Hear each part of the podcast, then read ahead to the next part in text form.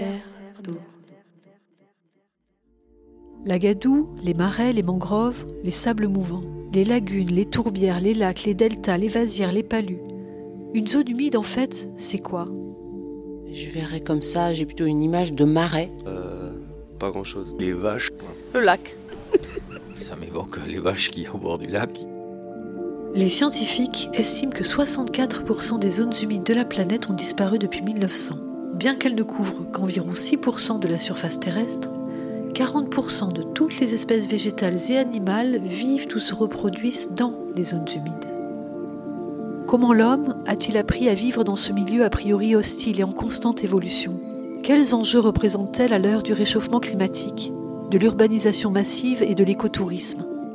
À travers le récit de femmes et d'hommes passionnés, découvrons ensemble ces terres d'eau.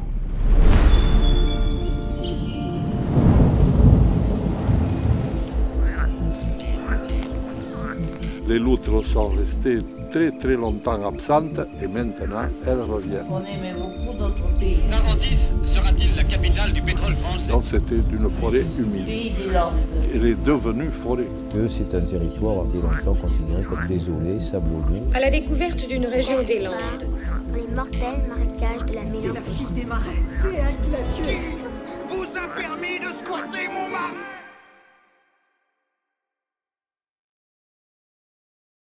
Vous êtes peut-être promené près des lacs landais durant vos vacances. Sachez qu'ils sont menacés d'asphyxie, ceux de Souston et de Léon en particulier. Et pour une fois, il ne s'agit pas d'une pollution provenant d'un déversement de produits par une usine. Non, il s'agit d'ensablement et d'envasement. Et cela préoccupe beaucoup les responsables des communes auxquelles ces lacs appartiennent. Les lacs landais respirent difficilement. Ils n'ont plus à certains endroits que 90 cm d'eau, 6 à 7 mètres de vase qui forment une menace mortelle recouvrent le fond. Ces admirables lacs de Souston, de Léon, dont le déversoir est ce courant duché que voici, baignant une végétation peut-être unique en France, s'envasent inexorablement. Alain Dutartre est un hydrobiologiste indépendant qui a travaillé pendant plus de trois décennies sur les plantes aquatiques, à la fois indigènes et exotiques, ainsi que sur leur gestion. Au cours de sa vie professionnelle, il a contribué à des projets de recherche, des études et des publications liées à la gestion des plantes aquatiques.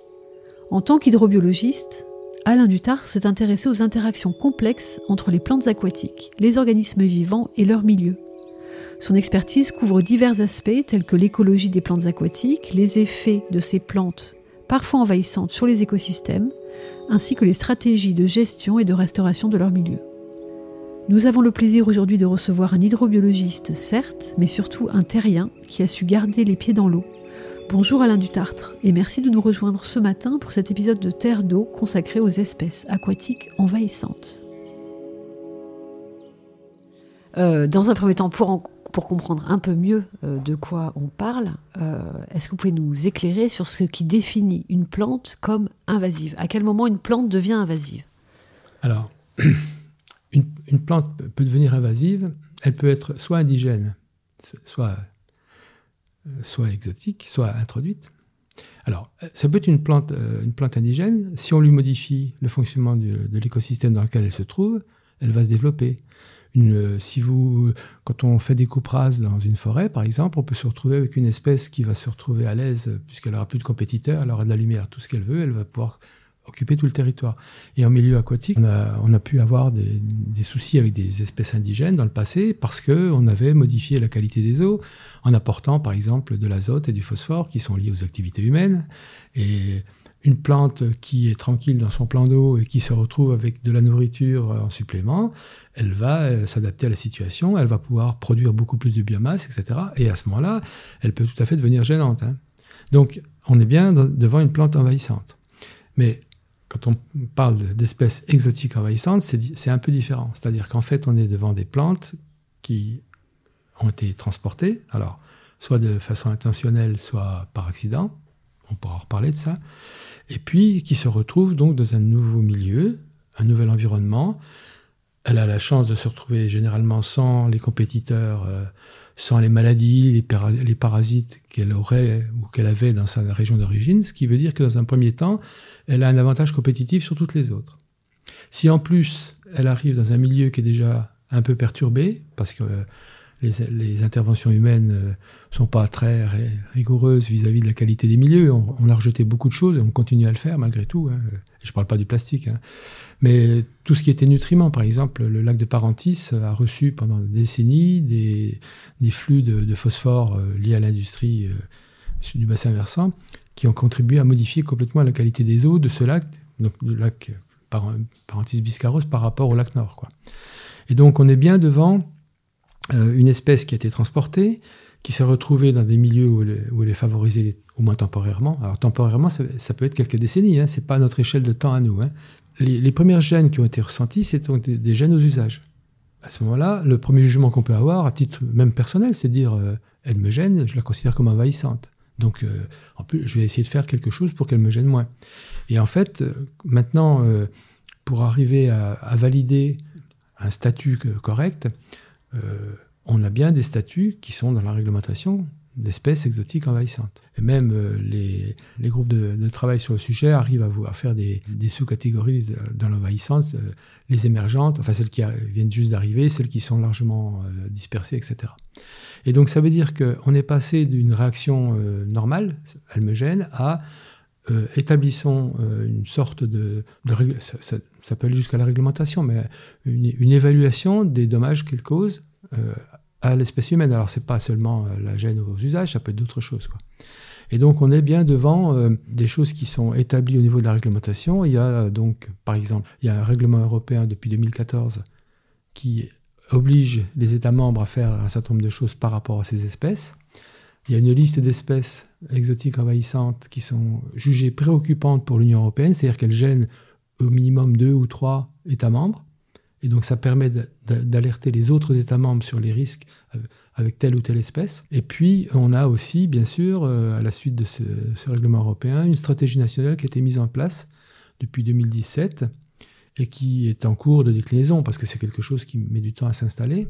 Et donc on a euh, actuellement un certain nombre de listes d'espèces euh, exotiques envahissantes qui sont établies à différentes échelles. Et il y en a une au niveau de, de la région Nouvelle-Aquitaine, qui, pour les plantes, qui a été établie. Euh, elle a été établie depuis un an ou deux, et je pense qu'elle a été validée officiellement cette année. Quoi.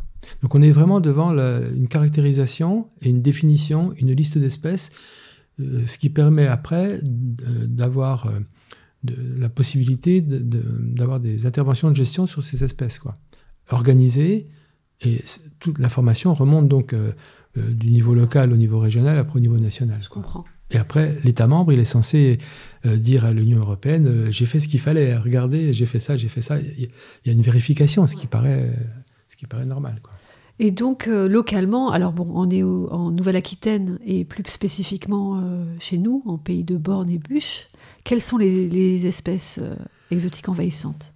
Alors celles qui ont gêné assez rapidement, enfin le plus, précocement, pardon, les, usages, hein, c'est bien ce que je disais tout à l'heure, c'est euh, une des deux espèces de Jussie, la Jussie à grande fleur, alors en latin Ludwigia grandiflora, la grande fleur, et puis euh, le grand, le grand lagarosiphon, lagarosiphon major.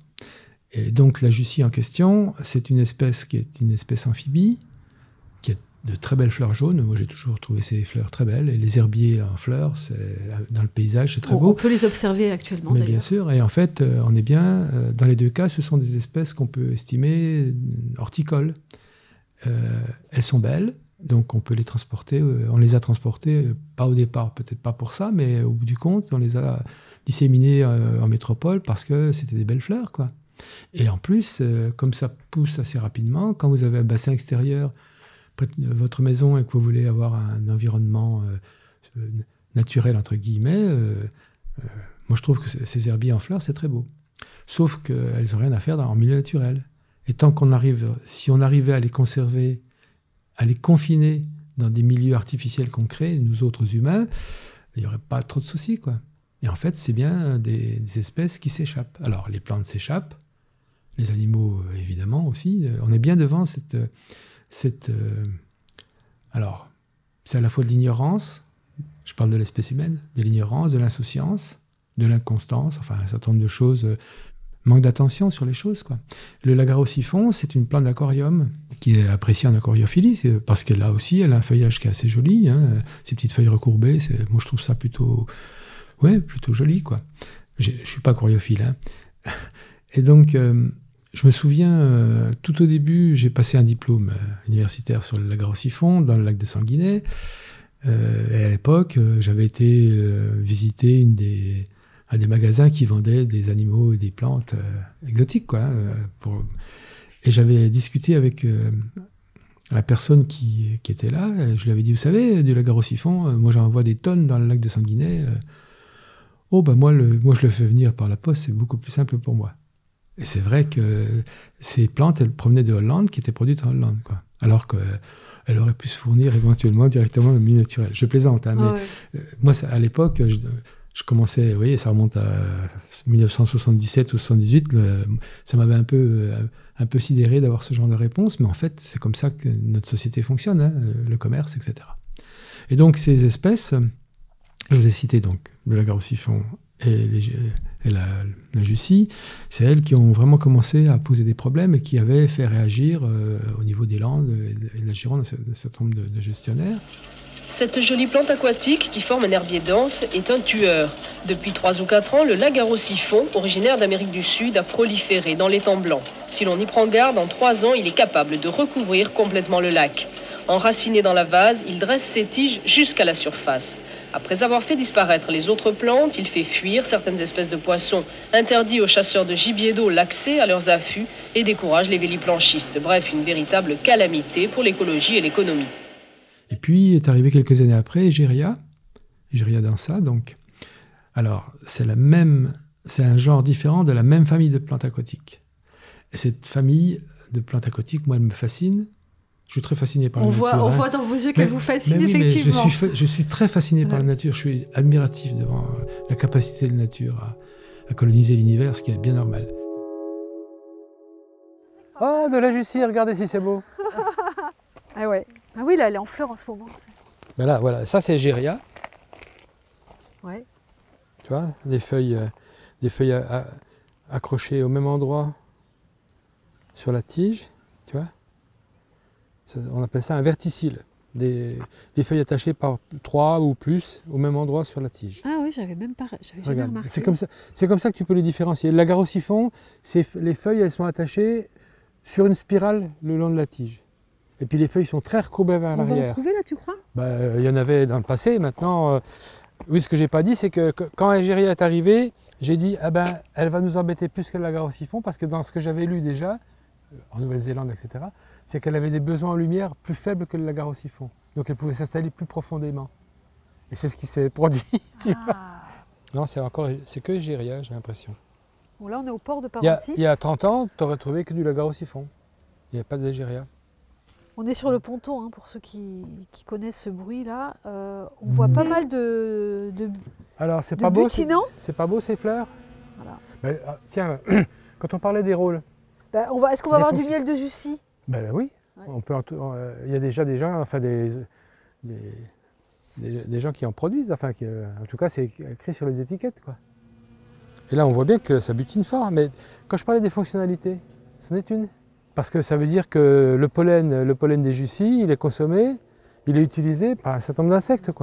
Une plante immergée comme ça, donc elle va consommer des nutriments, comme toute, comme toute plante, hein. elle a besoin d'azote, de phosphore, elle, elle, va la prendre dans l'eau ou dans le sédiment. Donc si on a laissé s'installer, si on a balancé des nitrates et du, phosphore à cause de nos activités, ou, etc., euh, une partie va dans l'eau directement, une partie euh, est stockée plus ou moins temporairement dans le sédiment, donc elle va se nourrir de ça.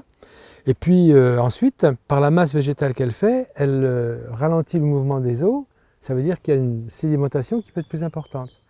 Donc la consommation de nutriments, ça va en compétition avec les algues, plus le, calme que ça peut procurer, on a de l'eau qui devient de plus en plus transparente. Donc il y a une forme d'auto-alimentation de la capacité de colonisation. C'est incroyable, c'est extraordinaire. C'est pour, ça que je suis fasciné. Donc, pour en revenir à l'Algéria, c'est aussi une plante d'aquarium, même famille que l'agarosiphon, à cette famille de plantes hydrocaritacées. On la retrouve dans tous les types de milieux aquatiques, y compris marins. Et on a un problème, un petit problème de colonisation. Je ne me souviens plus si c'est la Martinique ou la Guadeloupe, en bordure de mer, euh, donc une plante immergée, hein, qui, est en train de, qui est entre compétition avec les, les plantes marines euh, normales. Quoi. On est vraiment devant euh, une famille qui s'est baladée sur toute la planète et comme c'est des plantes qui se, qui se développent très facilement en aquarium, ça a été des plantes très appréciées en aquariophile, elles le sont toujours. Hein. L'agarosiphon, par exemple, quand j'ai commencé à travailler sur cette espèce, il n'y avait aucune, quasiment aucune information sur sa biologie ou son écologie C'était quand? en métropole. Mais c'est la fin des années 70. D'accord. Hein. Et donc, euh, je me suis retrouvé à aller chercher de la bibliographie en Nouvelle-Zélande parce qu'eux, ils en avaient, qui étaient introduites, qui étaient envahissantes, et sur lesquelles ils avaient commencé, et eux, de faire ce qu'il fallait comme euh, information sur la biologie, l'écologie, pour être capable après de mieux la gérer. Ça veut dire que la nôtre arrivée de Nouvelle-Zélande? Pas nécessairement. C'est une plante d'Afrique du Sud. Hein, l'origine, la, région d'origine du Lagarosiphon major, c'est l'Afrique du Sud. Et donc elle est arrivée probablement par euh, euh, euh, peut-être une zone de production en Hollande en conditions contrôlées, et puis achetée par un aquariophile qui a dû lâcher un morceau, qui a dû vidanger son aquarium, ou c'est impossible à savoir. Hein. Et dans les informations qu'on essaie de fournir autour de nous, c'est aux aquariophiles si vous avez trop, de plantes aquatiques dans votre aquarium, ne les mettez pas dans le milieu naturel. quoi. Mettez-les à la poubelle, euh, euh, mettez-les sur le, au compost, mais surtout, ne les jetez pas n'importe où. quoi. Les, tortues de Floride, elles se, sont, elles se baladent partout sur en métropole parce que euh, nombre de leurs acheteurs, quand elles devenaient trop grosses et agressives, hein, ça finit par devenir agressif, ces petites tortues minuscules au départ, ils les ont, ils les, au lieu de les, de, de les tuer, on peut dire euthanasier, mais bon, euh, au lieu de les tuer, ils, ont, ils, les ont, ils les ont laissés partir. quoi. Bon, revenons-en à nos plantes. Oui. Donc, on en a trois. Euh, on en a au moins trois, et en fait, je pourrais en citer plusieurs autres. Euh, il y en a une qui est un peu moins virulente, mais qu'on trouve régulièrement, c'est le myriophylle du Brésil. Et celle-là, ce qui est intéressant, je pense, c'est que c'est aussi une plante amphibie, comme la, justice. C'est-à-dire qu'elle est capable de... ces deux plantes sont capables de se développer en profondeur. Alors, pas nécessairement très profond, mais jusqu'à 1m50, 2 mètres, on peut en retrouver assez facilement. Et puis, elles sont capables de s'installer en rive, et même euh, dès lors, en fonction de, la nature du, sol, si le sol est très organique, donc très riche en éléments nutritifs, et euh, stocke facilement de l'eau, elle peut rester, rester donc hors d'eau pendant euh, presque toute l'année. Parfait pour les zones humides. Ah ben oui, ben bien sûr. et en fait, moi je me souviens avoir vu des sites où elle était installée sur, euh, euh, sur des sites un peu. Euh, des vases un peu organiques, mais exondés complètement toute l'année et qui étaient toujours à 20, entre 20 et 50 cm au-dessus du niveau de l'eau. Donc ça voulait dire qu'il y avait suffisamment dans le sol pour que la plante... Alors elle s'est développée beaucoup moins qu'en étant dans l'eau, hein, bien sûr, mais elle était toujours là. Donc ça veut dire qu'en termes de, de potentialité des boutures, hein, les fragments de tiges, etc. Si vous passez là-dedans euh, en passant au jeu, euh, avec un, un rotophile, ou, parce que ça s'est fait pendant des années, on s'est bagarré là-dessus, euh, vous pouvez vous retrouver avec... elle, est, multipliée. Puis en plus, vous avez une inondation qui emporte les morceaux, et alors là, vous la dispersez ailleurs. Quoi. Tiens, le de Brésil. Ça. C'est ça. Ah oui, d'accord, ok. Ah oui, Donc c'est pareil, c'est une espèce qui peut, être, qui peut pousser euh, de façon immergée, mais elle vient toujours en surface. Et de toute manière, elle a besoin, de, pour son fonctionnement normal, d'avoir une partie des tiges, euh, des tiges feuillées qui sont immergées. Quoi. Et ça peut faire des herbiers euh, aussi très denses. Hein, donc c'est une espèce exotique envahissante qui a un statut valide, dans, réglementaire, etc. Quoi. Alors chez nous, euh, donc toujours euh, la oui, biscarros, euh, quel problème posent ces plantes finalement? Alors elles posent des problèmes simplement par l'occupation de l'espace qu'elles ont. Elles produisent des biomasses végétales très importantes. Donc elles vont gêner tout ce qui est déplacement humain. C'est pas très agréable de se baigner dans un herbier de la siphon. Bon. Et puis, euh, quand c'est de la Jussie, euh, c'est encore plus compliqué. Donc, il y, a tout cet aspect donc, de gêne au déplacement, hein, euh, les bateaux, les pêcheurs aussi, puisque lancer sa, ligne avec son hameçon dans, une masse de plantes, généralement, on a, c'est pas très efficace. On ramasse des plantes, c'est pas, c'est pas, l'objet. Beaucoup de choses sont-elles changées depuis cet envasement et cet ensablement pour un pêcheur? Euh, beaucoup de choses, peut-être pas sur le plan. Euh, il a toujours, le lac a toujours été peu profond. Mais ce problème, qui était autrefois un avantage, parce que le poisson éclosait vite et grandissait très vite, l'eau chauffant beaucoup, est devenu un, inconvénient actuellement avec tous les voiliers et les moteurs qui sont sur le lac. Avec le peu de profondeur, la dérive et la vitesse des voiliers lèvent la vase, ce qui nuit euh, poissons. Et puis après, on a euh, aussi des, modifications qui peuvent se produire de la compétition pour les, autres plantes aquatiques, par exemple. Ça, on l'a observé dans un certain nombre de sites.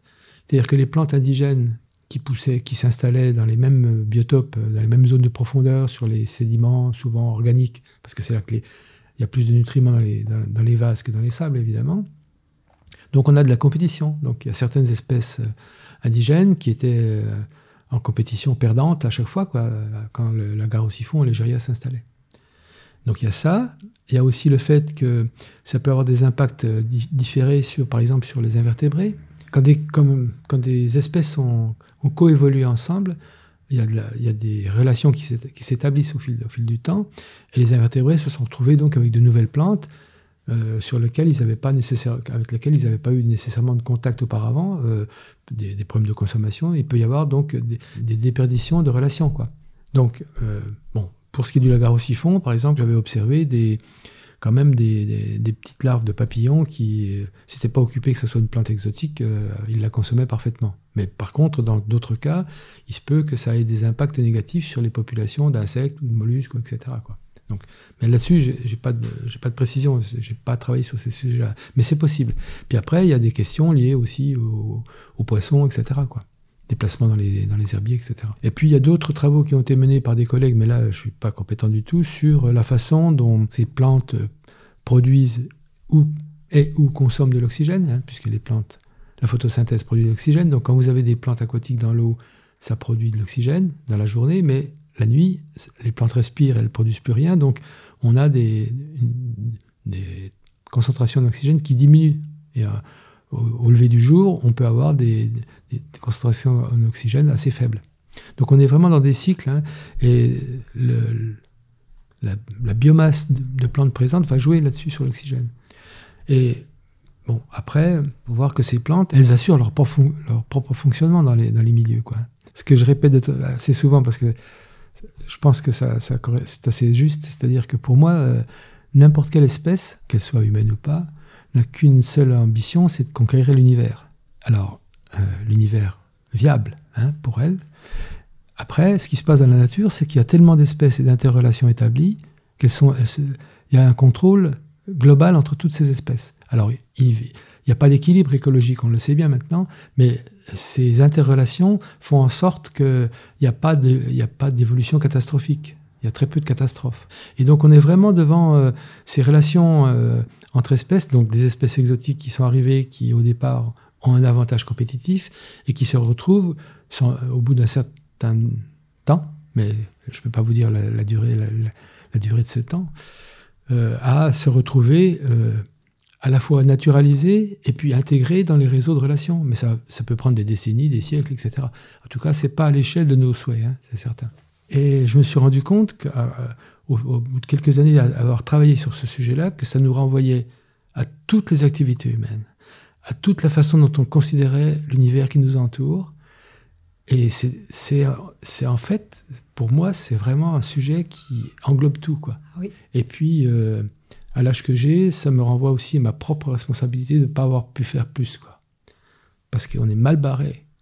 Et quand je dis on, c'est pas seulement l'espèce humaine, c'est la, biosphère, enfin, les communautés vivantes actuelles sur, la planète. Alors, je sais qu'après, supposant même au pire que l'espèce humaine disparaisse, au bout de quelques milliers, euh, euh, dizaines de milliers d'années, euh, il n'y aura plus, plus, beaucoup de traces, peut-être nos exactions nucléaires diverses mais la nature aura, se sera mis à fonctionner parce que pas de souci. Euh, oui, la nature tout... s'adapte. Beaucoup d'espèces vont disparaître, mais de nouvelles espèces aussi apparaîtront. Ouais. Parce que en fait, c'est comme ça que ça s'est passé. On, on, on, parle bien de la sixième extinction, ça veut dire que les cinq dernières, elles ont été compensées par le, le, la poursuite de cette espèce de, de machine euh, que je pense pas consciente, mais qui est liée au, à l'évolution de chaque espèce et aux interrelations qu'elles établissent entre elles au fil, au fil du temps. Mais on ne on parle, on, parle pas de, de, notre petit siècle de vie personnelle. Quoi. Mm. Je suis un lecteur de science-fiction depuis euh, plus de 50 ans. Oui, euh, oui, oui. Et euh, je, suis, je, suis, fasciné par tout ce que les, les écrivains peuvent inventer. Et je continue à en lire parce que j'arrive à être surpris toujours. Mais en, en, même temps, cette fascination pour la nature m'a toujours accompagné. Dans Ravage, vous donnez à la nature sa revanche. Vous affirmez que un arbre est le plus précieux des biens. Oui. Je crois que nous en reviendrons toujours à l'arbre. Je pense que notre civilisation approche d'une crise qui sera peut-être une fin de civilisation. Mais ce ne sera pas la première. Hein. Il y en a bien eu d'autres. Et toujours, je crois, les hommes en sont revenus à la source. Et la source, c'est l'arbre. C'est ce qui pousse de la terre. C'est ce que la terre produit chaque année. Quand nous avons épuisé le pétrole et toutes les euh, réserves que la terre a mis 6 euh, milliards d'années à accumuler, les poches de minerais, les poches de charbon, les poches de, pétrole, nous, allons, nous aurons épuisé ça en un siècle. Mais il y a ce qui ne s'épuisera jamais, c'est la bonne volonté de la terre. Chaque année, chaque année, ça pousse, ça recommence. Je pense que l'homme en est toujours revenu là. Alors, est-ce qu'il y a des, est-ce y a, on a parlé des problèmes que posaient les plantes invasives. Est-ce qu'elles apportent quelque chose? Alors en fait, c'est ça la, question qu'on peut se poser, y compris en termes de perspective pour le futur.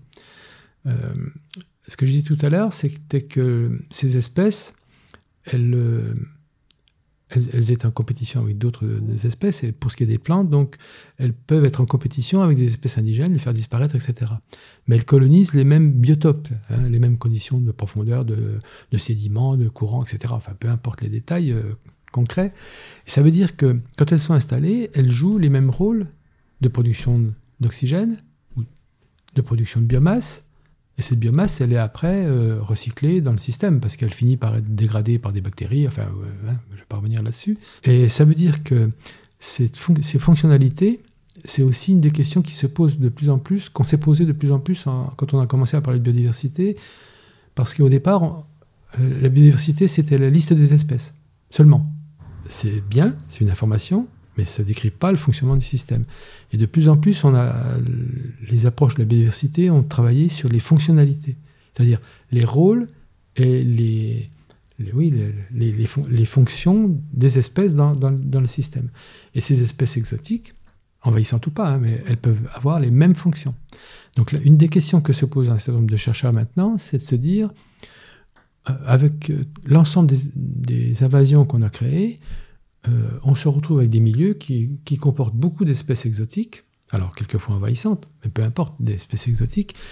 Euh, est-ce que, est que la nature va être capable de mettre en route quelque chose qui soit un nouvel, un nouveau, un, néo-écosystème, un, écosystème qui fonctionnerait un peu différemment, mais peut-être aussi bien que le précédent, avec donc des, relations entre espèces qui seront différentes, parce que ce ne sera pas les mêmes espèces. Et donc, cette histoire de néo-écosystème, on commence à trouver un certain nombre d'hypothèses, d'éléments de recherche. Et moi, je trouve ça tout à fait intéressant parce qu'avec le changement climatique, on se rend compte qu'au-delà du fait que ces espèces ont pu éliminer les espèces indigènes par la compétition, euh, une partie de ces espèces vont sûrement s'adapter aux, modifications des conditions, de température en particulier, parce que souvent elles viennent de, milieux subtropicaux, hein, l'agarosiphon, les, les jussis, c'est ça. Et donc, on peut se dire que peut-être ces espèces, elles remplaceront dans les fonctionnalités qui nous intéressent, nous, quand même, hein, oxygène, etc., biomasse pour, pour les poissons, etc., elles remplaceront les, espèces disparues. Donc, euh, on peut se poser la question comme ça. C'est-à-dire que c'est une chose, sur, avec les collègues, on a beaucoup travaillé là-dessus, à essayer d'expliquer les choses depuis, euh, ça fait maintenant une quinzaine d'années, d'expliquer que ces plantes exotiques envahissantes, ce pas des ennemis à détruire c'est des, éléments de notre environnement qui nous gênent, donc c'est des éléments à réguler. Mais après tout, on régule aussi les orties quand elles nous gênent, ou les, ou les ronces. et donc, comment dire, l'approche, la réflexion, le mode de fonctionnement, la démarche qu'on doit avoir, c'est pas une démarche de lutte, c'est pas un ennemi à détruire, c'est quelque chose à réguler, donc c'est quelque chose à gérer. Hein. il faut qu'on se comporte comme des administrateurs de la nature, c'est ce qu'on fait déjà, hein, qu'on le veuille ou non, mais il faut, il faut qu'on les considère de la même façon. C'est-à-dire la, même grille de, la même grille de regard qu'on va porter sur ces espèces. Et après, bien sûr, si elles, si elles gênent euh, les usages et qu'on considère que c'est à, réguler, on va le faire, etc. Mais on est, bien, on est bien devant une démarche qui n'est pas une démarche de... Oui, d'élimination. c'est pas une démarche de guerre. Voilà, c'est vraiment quelque chose qui... Depuis 30 ans, j'ai répété ça. Quoi.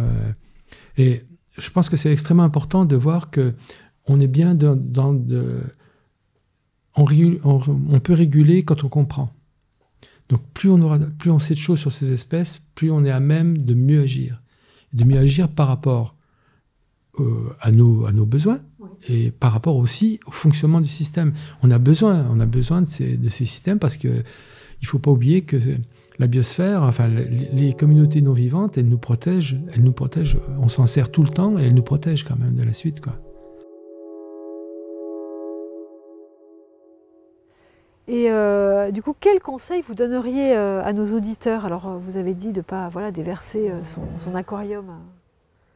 Ben, les conseils, c'est des conseils qu'on essaie de, rassembler dans, une notion de biosécurité. C'est-à-dire que vous vous baladez, vous allez marcher dans l'eau, etc.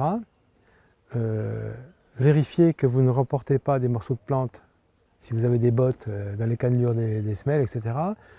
Euh, vérifier que vous ne remportez pas des morceaux de, je sais pas, dans un sac, etc. Euh, surtout si vous allez vous balader d'un lac à un autre, par exemple. Ça, c'est ce qu'on va essayer de, pousser les, autorités à mettre en œuvre aussi, c'est des histoires de nettoyage. Nettoyage des bateaux et des, des, remorques, parce que quand on descend le bateau dans l'eau, on met la remorque, parce que c'est comme ça qu'on peut transporter. Et il y a des fragments de plantes. Alors les, plantes immergées comme l'agarosiphon ou Egeria, ça, ça, se dessèche très vite et ça ne repousse pas. Les jussis, euh, comme c'est des tiges qui sont assez lignifiées, l'eau elle ne disparaît pas tout de suite. Elles ne vont pas se dessécher instantanément. Un morceau de jussi, on peut peut-être le transporter une journée, euh, et s'il retourne à l'eau, il, y a un risque, une chance. Enfin, Du point de vue de la plante, il y a une chance qu'elle euh, puisse se remettre du dessèchement temporaire et développer une plante au bout du compte. Quoi. Il, y a, il, y a, de l'information, de, la sensibilisation. Il y a de l'information. Et puis il y a aussi de la sensibilisation, amener les gens à penser comme, comme nous. C'est-à-dire, ne dispersez pas des espèces. Quoi. Et puis pour les aquariophiles, ça a déjà été dit et redit, et je pense qu'une bonne partie des aquariophiles en sont conscients maintenant, que quand, ils ont, quand il y a trop de plantes, euh, il faut arrêter de se dire, ah ben si je la mets dans... On va, on va voir si elle pousse ailleurs. Quoi. Non, non, euh, on ne prend pas le risque, parce que le risque, on le fait porter après à tous les milieux aquatiques connectés. C'est-à-dire que peut-être que les premiers lagarosifons du lac de Sanguinet, c'était une poignée venant d'un aquarium. Quoi. On a, compris les, perspectives à peu près à venir. Est-ce qu'il y a des inquiétudes particulières qui vous... Ben, j'ai du mal à vivre ça comme une inquiétude. De toute façon, euh, je ne ressens pas de l'inquiétude. Parce qu'en fait, euh, moi, euh, ce que je vais toujours faire, c'est chercher à comprendre. Donc, je, sais que ce qui, va arriver, je ne comprendrai pas tout. Je percevrai pas tout. Je ne vis pas ça comme des inquiétudes. De toute façon, on est, on est dans des trajectoires qui sont à la fois mondiales, continentales, si je peux dire, européennes, locales. Il peut, peut se passer tellement de choses qu'on est emporté par le temps, on n'y peut rien. Et par contre, je suis curieux de savoir ce qui, arrive. Quoi. Là, là où ça m'arrive d'être un peu effrayé quand même par moment, mais effrayé par la, conjonction des informations que je reçois, de, de, toutes les sommes d'informations que je, je, suis connecté sur beaucoup de sites, je lis beaucoup de choses sur la biodiversité, sur les évolutions climatiques, euh, un peu sur la politique, euh, etc. Et c'est vrai que je trouve ça un peu effrayant, mais en même temps, c'est toujours intéressant. Euh, j'ai lu au fil des années un certain nombre de livres de, personnes qui sont plutôt dans le, dans le déni des solutions dans le et dans la critique de ce qui est fait, alors que je pense qu'il faut agir quand même. Et puis, par contre, euh, j'ai du temps, du temps personnel. En tant que lecteur, c'est de la science-fiction, du polar, puis d'autres trucs, mais beaucoup de science-fiction parce que ça m'a, ça m'a aidé dans mon travail, parce que ça voulait dire qu'il fallait, pendant un certain temps, on pose une hypothèse quand on lit ou quand on commence à travailler, tiens, euh, j'ai vu ça, est-ce que ça voudrait dire que? Et après, ben, c'est comme ça que se construit la science. Hein. Espace, frontière de l'infini, vers laquelle voyage notre vaisseau spatial. Sa mission de cinq ans, explorer de nouveaux mondes étranges, découvrir de nouvelles vies, d'autres civilisations, et au mépris du danger, avancer vers l'inconnu.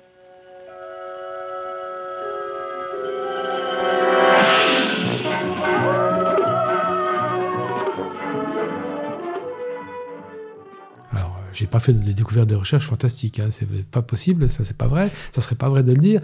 Mais par contre, après, les résultats scientifiques, ça, se bâtit sur la validation des choses, la vérification. C'est-à-dire que quand on mesure quelque chose, si on le dit une fois, puis que c'est contredit par quelqu'un d'autre, ben on recommence. Si, si au bout du compte, on a toujours les mêmes types de résultats, on peut considérer que c'est devenu valide.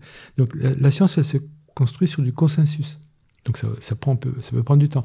Et toutes les grandes théories, je pense à Darwin et à quelques autres, elles ont rencontré pas mal de difficultés. Elles en rencontrent toujours. Hein. Il y a toujours des gens qui dénient euh, la réalité des choses, etc. Et cet aspect des choses, moi, me, ça fait partie de, mon fonctionnement personnel, de mon attente. Je, sais que demain, j'aurai encore découvert des trucs nouveaux. Je vous ai dit tout à l'heure, euh, avant qu'on commence, que je venais de participer à un stage de formation sur les espèces exotiques envahissantes avec une douzaine de stagiaires. Donc, j'ai apporté ma part de ce que je savais, j'ai transmis, j'ai fait le relais, et ça, ça aussi, c'est une des choses qui me passionnent. Mais j'ai beaucoup appris des réactions qu'ils ont eues, des informations qu'ils m'ont apportées. Et ça veut dire que pour moi, même un stage de formation, ça, ça se tourne à certains moments comme un séminaire, des échanges et du co-apprentissage.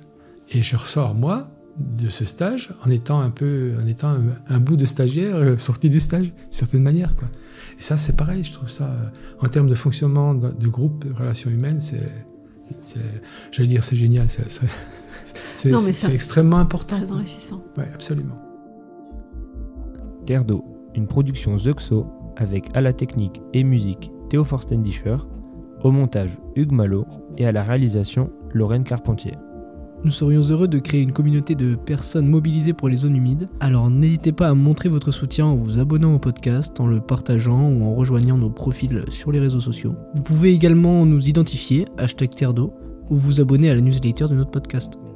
Nous remercions l'ensemble de nos partenaires, dont l'Agence de l'eau Adour-Garonne, le pays Land Nature Côte d'Argent, l'Union Européenne, pour leur soutien financier.